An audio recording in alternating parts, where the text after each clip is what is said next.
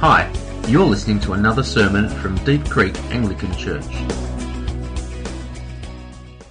The topic this morning that I've been asked to speak on is good news in the workplace, and I, it made me wonder, it's like, why has Megan, uh, where is Megan? She's disappeared just left. Megan has left the building. Why has Megan asked me to share on this topic? Is it because my workplace is a challenge to share the has you know it's challenging to share the good news in my workplace? I mean, like I'm an Anglican minister, it shouldn't be that hard to share the good news of Jesus there. Or is it because I work in a workplace where it's easy to share my faith as a minister? Now that was supposed to be funny, so we can get the funny bit out of the way and we can get really serious really quickly. I hear that you're and see that you're in the middle of a uh, series on evangelism and thinking about how to share the good news with people.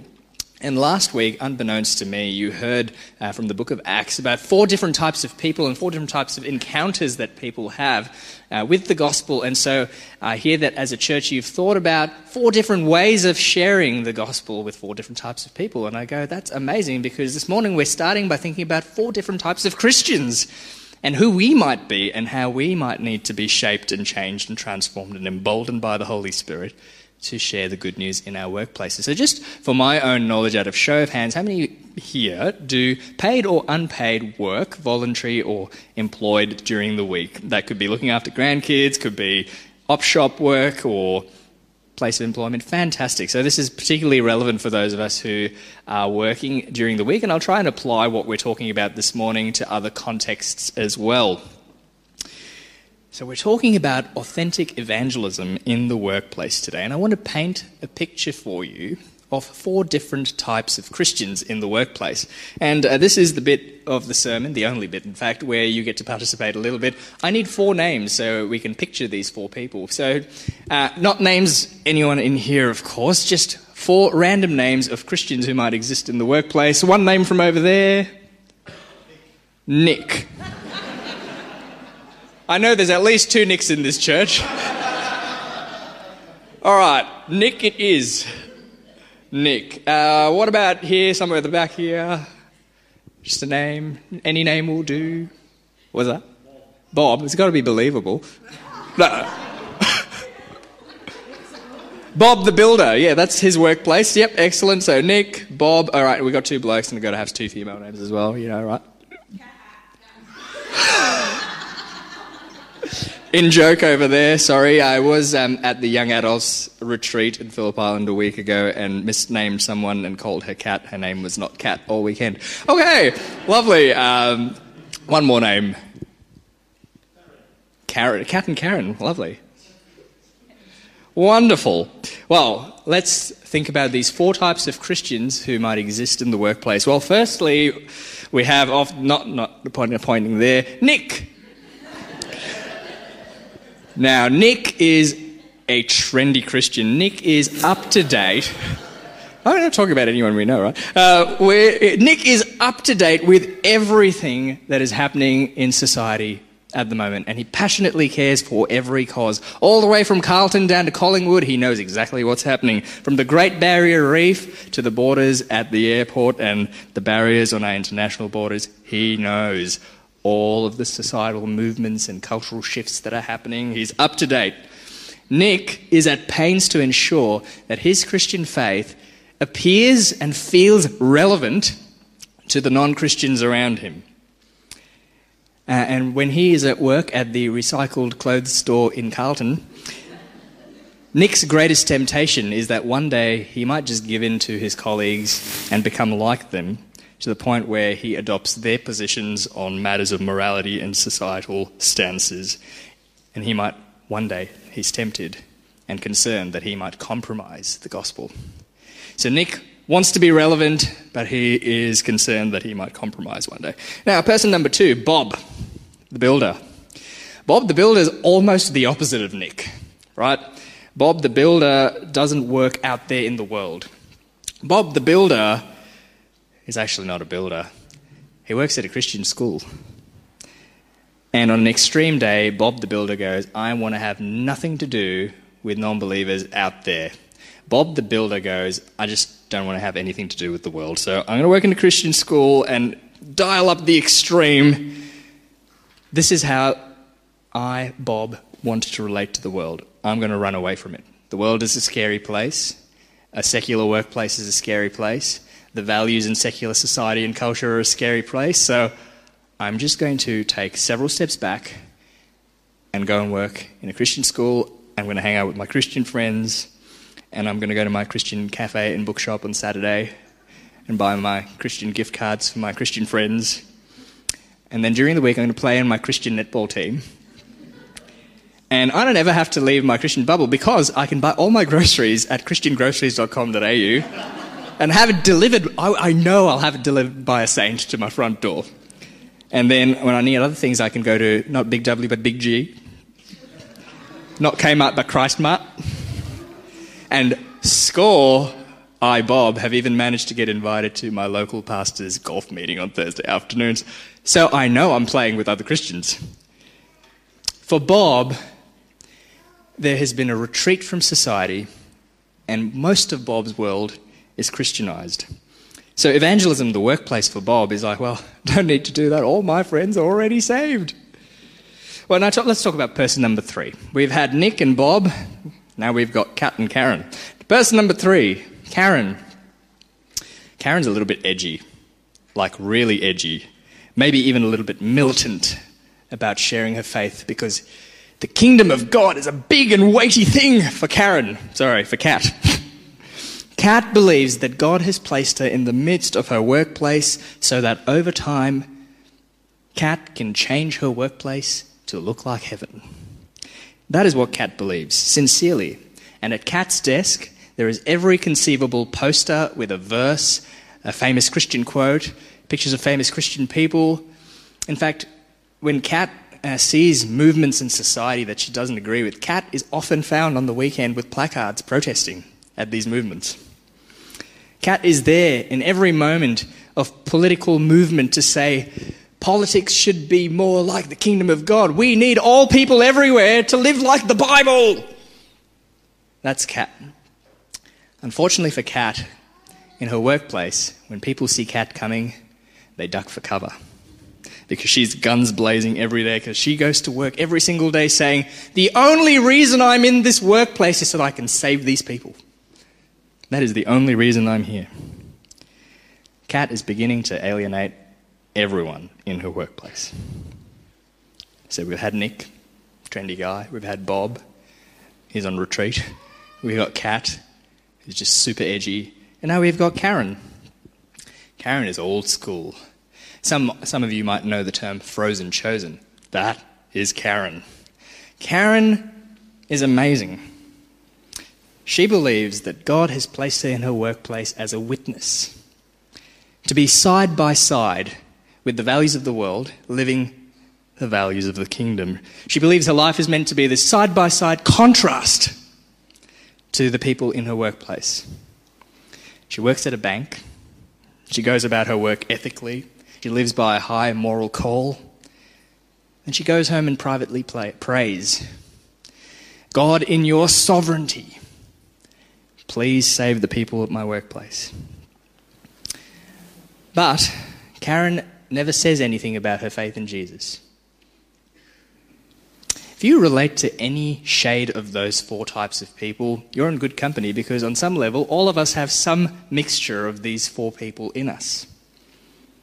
We want to be relevant. Sometimes we want to retreat from the world. Sometimes we want to be guns blazing. And sometimes we just don't want to speak up. If that's any of you, you're in good company. And today, God's Word has hope for us and some frameworks for us in order to better engage with our work colleagues. And you could apply workplace evangelism to neighborhood evangelism or family evangelism or wherever you spend most of your time where there might be other people with a heartbeat. Well, earlier Megan mentioned that I spend most of my week as an Anglican minister at Redemption Church in Craigieburn, but a couple of days a week I work for an EAP provider, which is Employee Assistance Programs. Uh, it's the largest in Australia, but it's actually owned, this company that I work for is owned by a Christian parent company that does a lot of research into the intersection between workplace and faith values. And this Christian parent company did a bit of research, it's a bit old now in 2016 and you could Google this research. It's called The State of Work in Australia. And here's what the research found. Let me read you some of these findings. The research found that Christians, 80% of Christians who they surveyed, said that their faith helps them face challenges at work, which is a great thing. Nearly 70% of Christians said that their church helps them understand how to live out their faith in their workplace, which is also an excellent thing.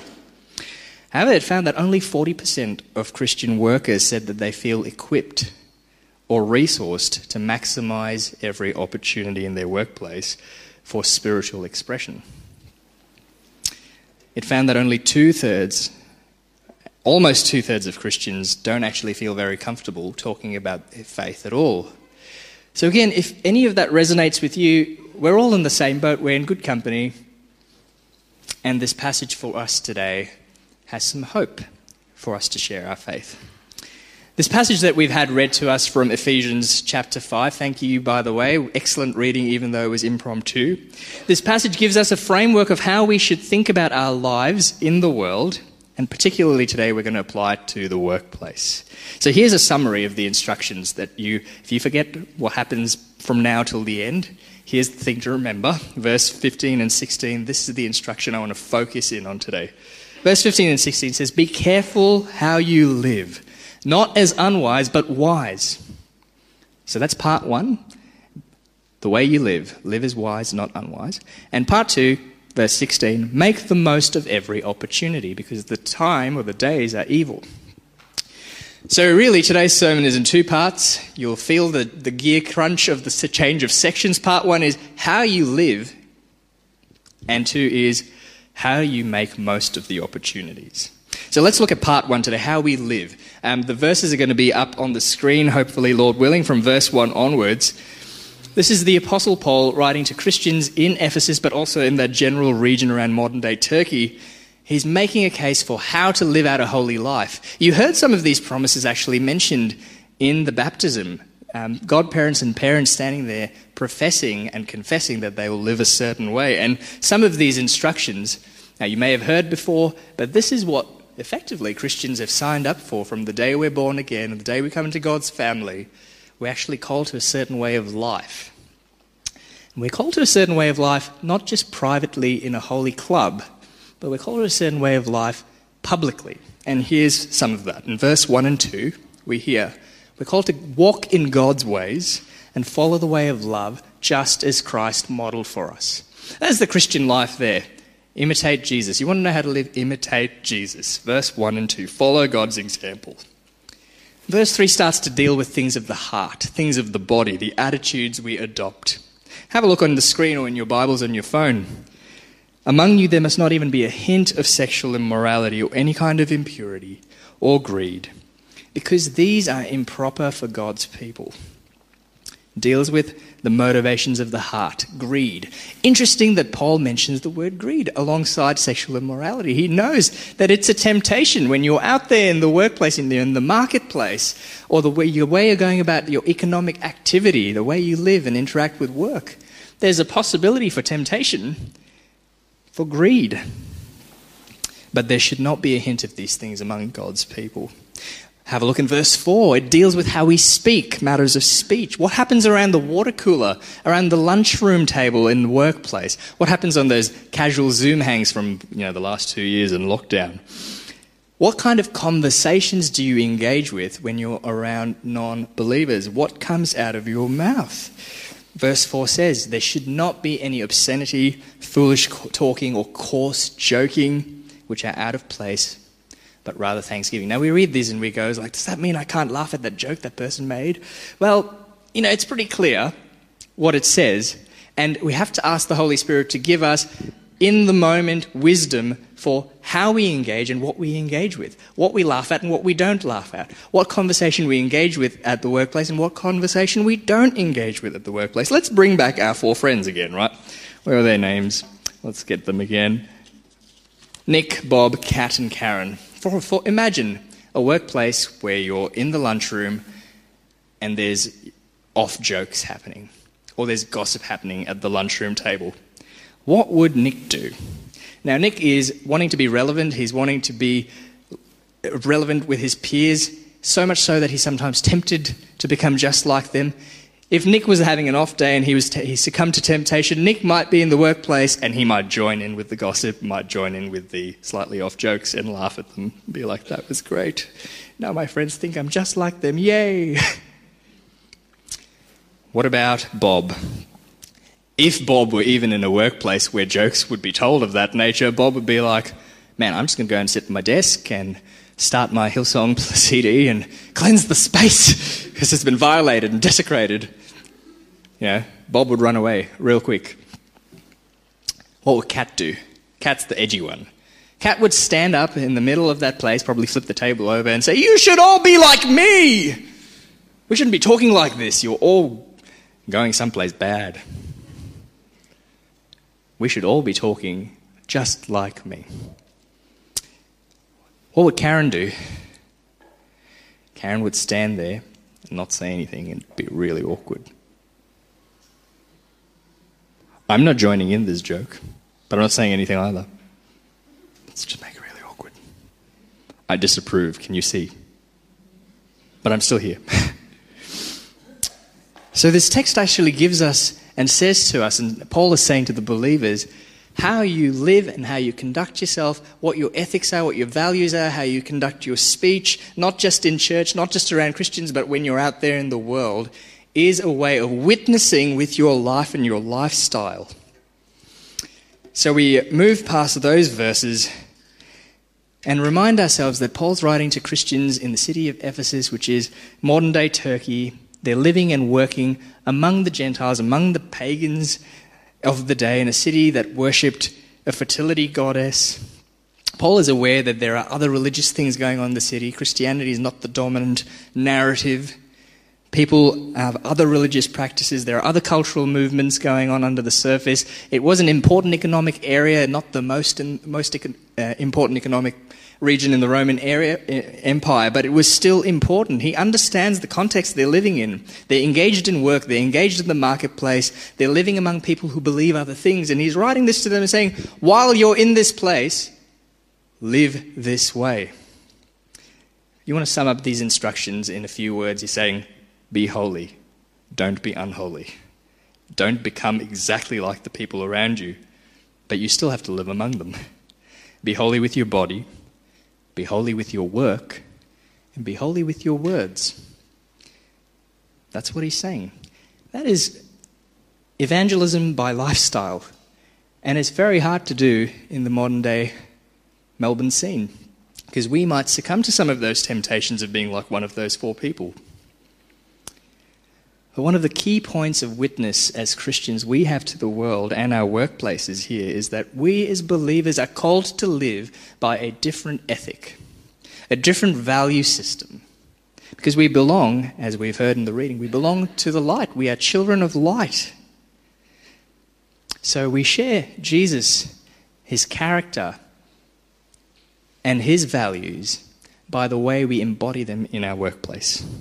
Uh, just echoing the words of Jesus in Matthew 5:16, "Let your light shine before others, so that they may see your good deeds and glorify your Father in heaven." So that's part 1. We're talking about the lifestyle of witness, living holy with our body, work, and words.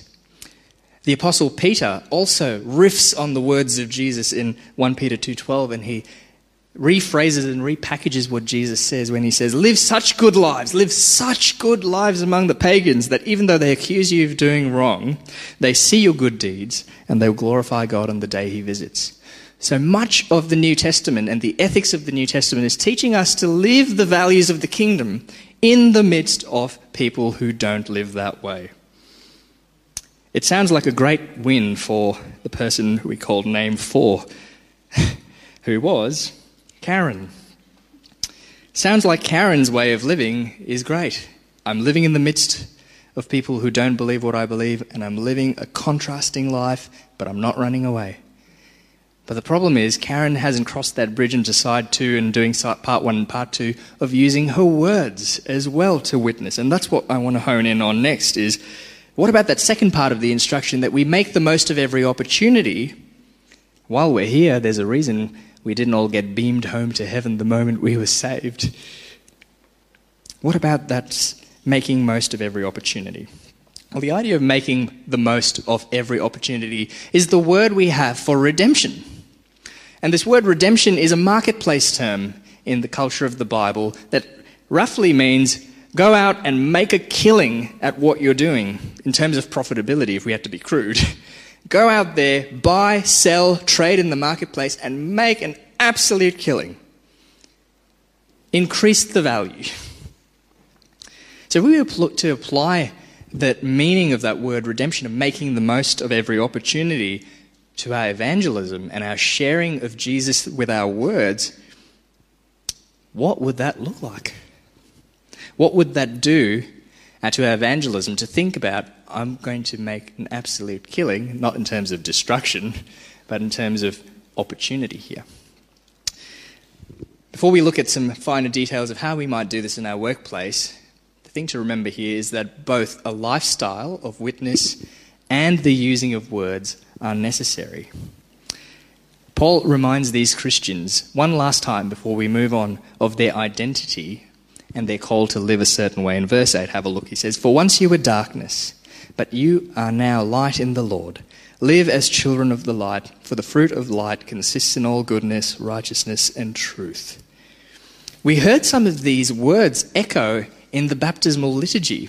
I'm just amazed and impressed at how profound that is the call to live a different and certain way, to live a contrasting life by lifestyle, to be a Christian out in the world, to show the fruit of the Spirit, to show the signs of the kingdom, to live the way of the kingdom, to live in the ways of wisdom, to do justice like Jesus, to live the ethics and values and convictions of Christ.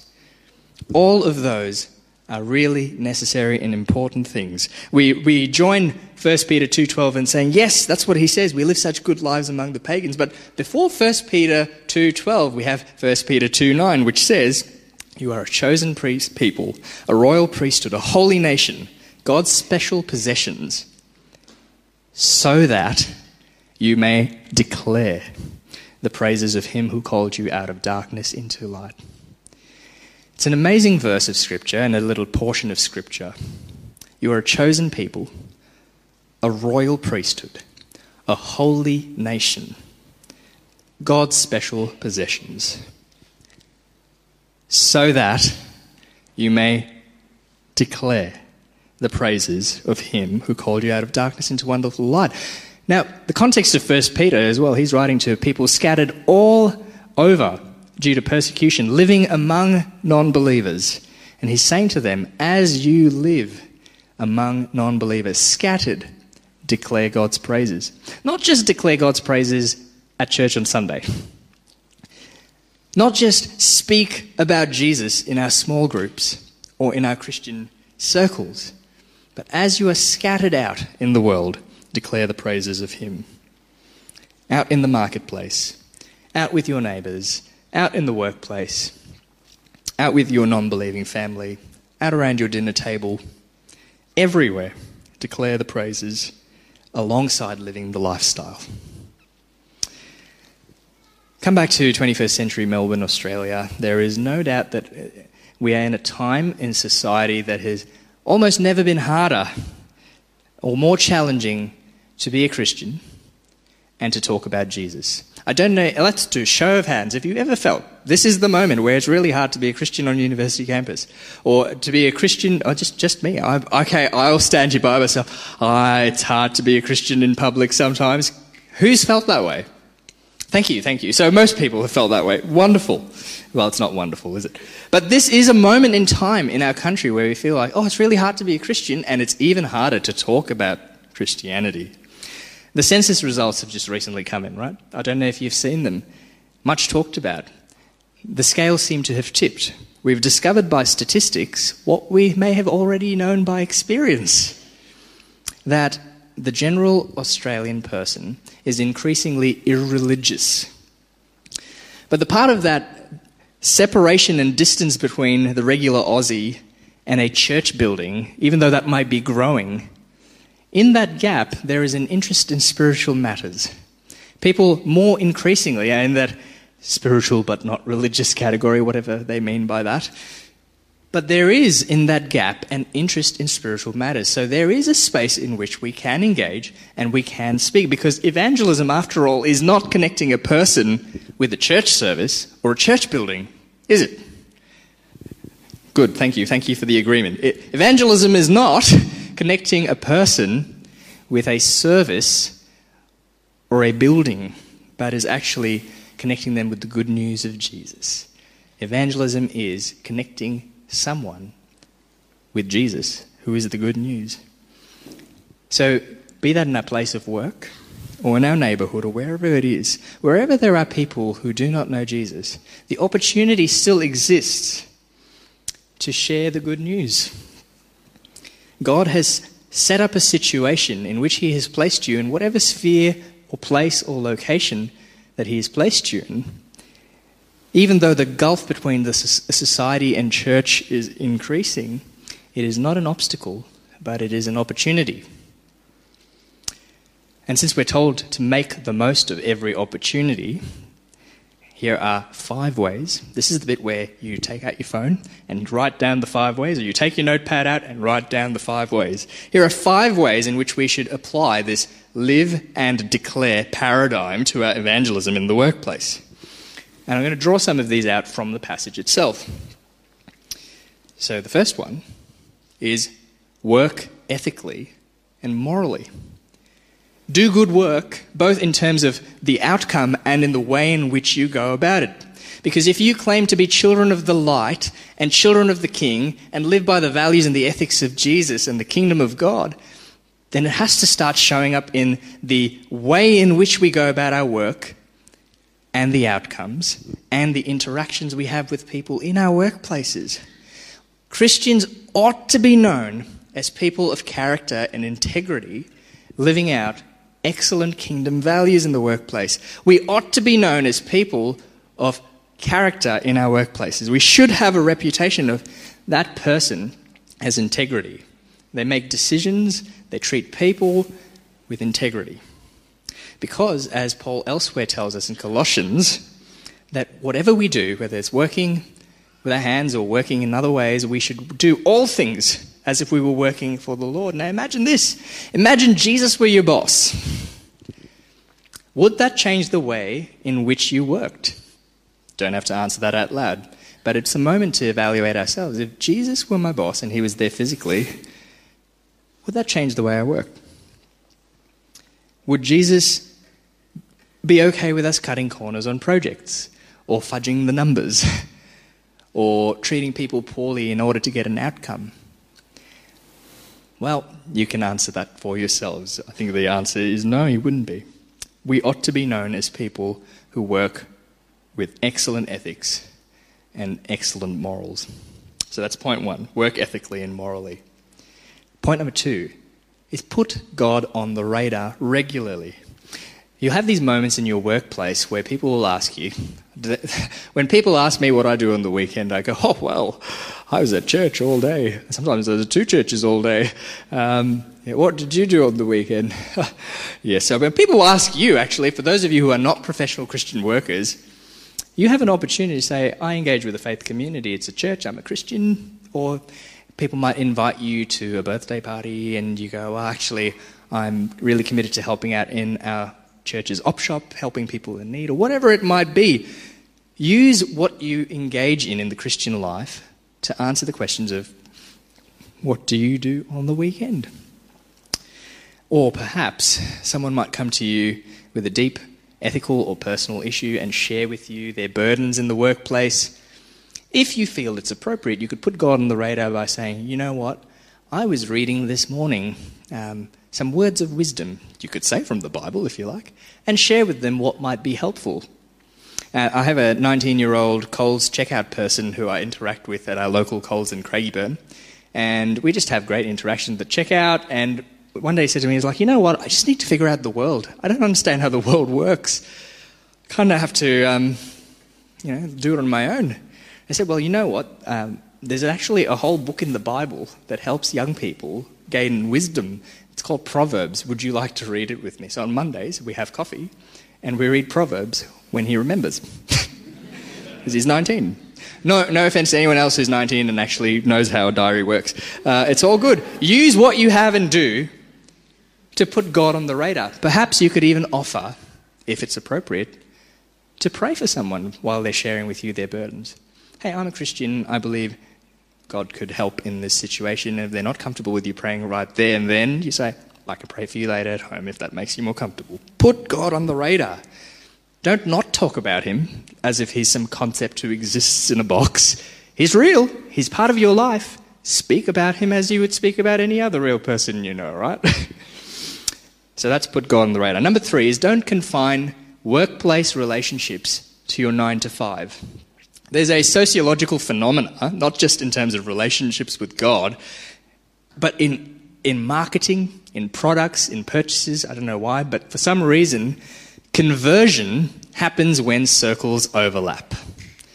When you keep your circles apart, here's my God world, and here's my work world, or here's my secular world where no one knows I'm a Christian or what I do, and here's my God world where, you know, I come and do the Christian thing. The, the more you keep those circles apart, the less likely people are to engage with faith matters. But the more you can overlap those two circles, the more likely people are to start asking questions. The way this works in our community is on Tuesday nights, we have every single week, we have an open house for dinner, and our neighbours are invited, and simultaneously, families from church are invited. And we just have chaos in our household because everyone has children, and it's like, ah, oh, I just hide in the kitchen because I don't like chaos. But our neighbours get to see how Christians t- treat one another and how Christians treat them and they sh- as they share a meal together. So we're working on overlapping our spaces and introducing our Christian friends to our non Christian friends. So don't isolate and confine your relationships with your co workers at work to just the 9 to 5, Monday to Friday. Invite them to other things. Introduce them to your Christian mates. If you get invited to after work drinks. If you don't drink, that's fine. You can still go along, have a water, interact with them outside the workplace. So don't confine workplace relationships to nine to five. Point number four out of five is form a coalition, but not a club in your workplace. As you heard Megan say, I'm um, two days a week. I work for the other organisation that's not the church, and I get to wander around workplaces and talk to people. And I lead a team of chaplains across the state who look after a particular emergency services and won't mention who. But uh, I get to go around different workplaces and talk to people. And one of my key jobs, I think, as a chaplain, is to find who the Christians are in the workplace and introduce them to one another. Often they don't even know who each other are. So if you are in a workplace that has a chaplain, one of the great things you could do is ask them, hey, do you know who the other Christians are? And can I please know who they are? Because it's a really hard thing, I can imagine, feeling like you're the only Christian in your workplace. I don't know if anyone else has had that feeling. Obviously, I don't have that feeling because my workplace is full of Christians. But maybe you have that feeling. I'm all alone here. I don't know how to hold down the fort. I don't know how to hold down these, these values that I want to live out. I don't know how to hold the line. Find other Christians who will encourage you, and you can be an encouragement to them in your workplace.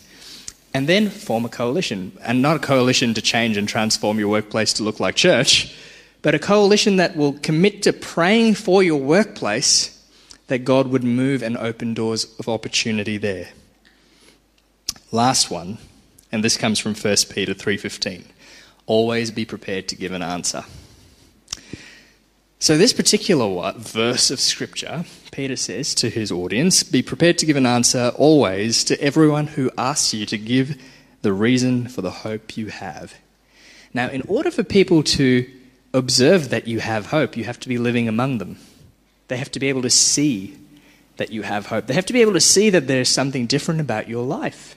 So that, that's where the lifestyle of witness comes in. They have to be able to see. Now, we don't nail it and get this right 100% of the time. Uh, in a sense, all Christians are some degree of hypocrites, right? But we're trying to close that gap of hypocrisy. We're trying to close the credibility gap to what we say we believe and how we live. So we're in process. Let's all name that. We don't get it right 100% of the time. But we're on the, on the journey. And so they've got to be able to see something of the fruit of the Spirit, the fruit of light in your life that they ask you What is different about you? I don't know if they've ever asked you that question. Perhaps you've had that asked to you. Why is it you are so peaceful and calm when the boss loses his head? Why is it you treat everyone else differently? Why are you so polite and courteous? Why is it you stand up for the underdog? What is it, what is it about that? Why do you come to work every day looking hopeful? Why do you do relationships differently? This question might not always come to you in the form of, please give me the reason for the hope that you have. I mean, that would be like, you know, set it up. It doesn't always come in that form. Uh, one of the different workplaces I used to visit a couple of years ago in the height of the pandemic was a 5.30 in the morning shift every Tuesday. And I would get there, and a worker didn't know I was a chaplain uh, because of these patches that he thought I was like an HR person or a, or a psychologist. And he said, you're here every Tuesday morning at 5.30. I'm here every Tuesday at 5.30. Why are you so peaceful? Why do you smile when you're here? What is up with that? And I said, thank you. He lobbed me a ball. I could tell him. So I pray before I get here for peace and presence of God to be visible in my life so that I can interact with you in a helpful way. And he's like, oh, what are you, a Buddhist? I was like, no, no, no, I'm a Christian. it was an interesting one. But yeah, Pray for these opportunities that people might witness your life so that you then have the opportunity to witness with your words. Ultimately, to bring it all, bring the plane to land, we've got to believe and live as if, which is true, this whole world belongs to our Heavenly Father and that there is no dark place where His light cannot pierce and overcome. We have to recognize from the scriptures that we've been made a set apart, holy, royal priesthood people in the midst of the darkness of this world, and we've been placed in hard situations. We've been placed in dark places. We've been placed in challenging workplaces or neighborhoods, even hostile places, in order to declare the goodness of Him who called us out of darkness into light. So, as you go from this place today and try out these five things, may the Holy Spirit bless your endeavors, and may we see much fruit for His kingdom and glory. Amen.